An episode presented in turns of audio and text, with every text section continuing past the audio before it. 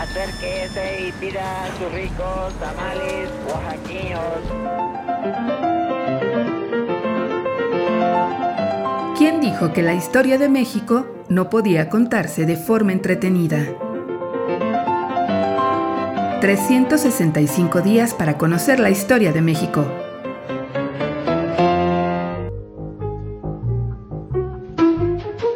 Sábado.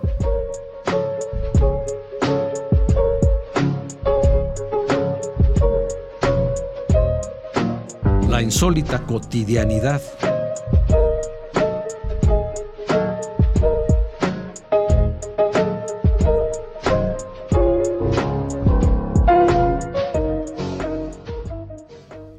Remedios.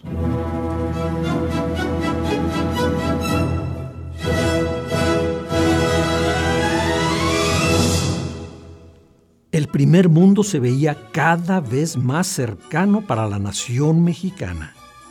Las últimas dos décadas del siglo XIX dieron testimonio del progreso porfiriano. Casas comerciales, industrias, ferrocarriles, bancos, minería, alumbrado eléctrico, telefonía y crecimiento económico mostraban la prosperidad del país. El ímpetu creador se derramó súbitamente sobre buena parte de la sociedad, la que nunca dejó de soñar. Y así, cuando la modernidad tocaba a las puertas de México. Cientos de ideas llenaron las oficinas de patentes. Casi todos buscaban mejorar la vida de la gente.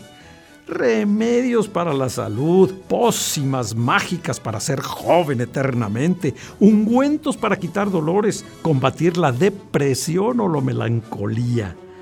O simplemente eran patentes para transformar la realidad.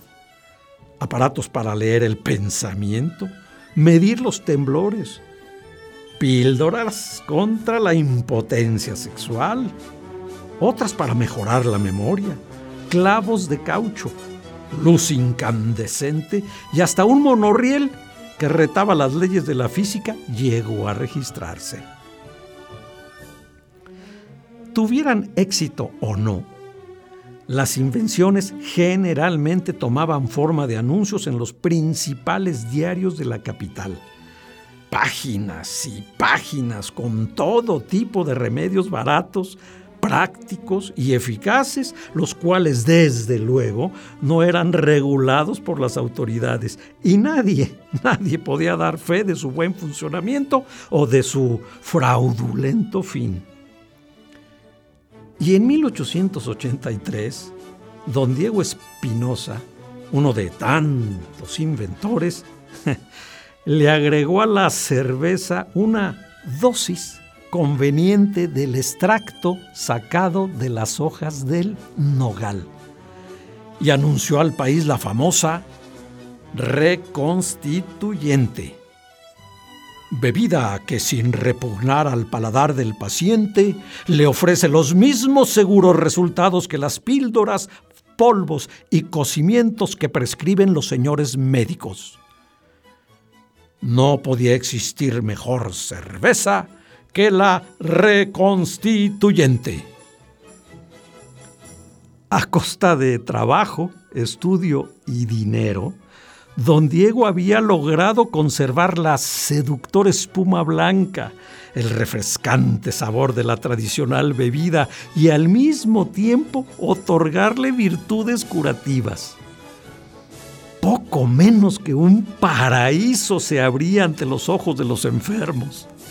Gracias al nuevo invento, en plena convalecencia, podrían brindar con sus familiares y amigos, mantener buen estado de ánimo y por momentos hasta olvidarse de la enfermedad que los aquejaba. Ay, para mala fortuna de don Diego, la reconstituyente como muchas otras buenas invenciones, no tuvo éxito. Fue tan solo un sueño efímero, pero con sueños se escriben las historias. La insólita cotidianidad.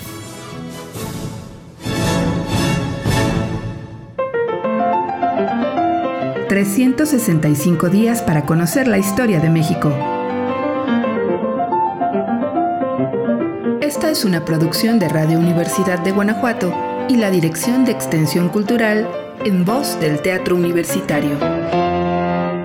Serie basada en el texto de Alejandro Rosas, 365 días para conocer la historia de México.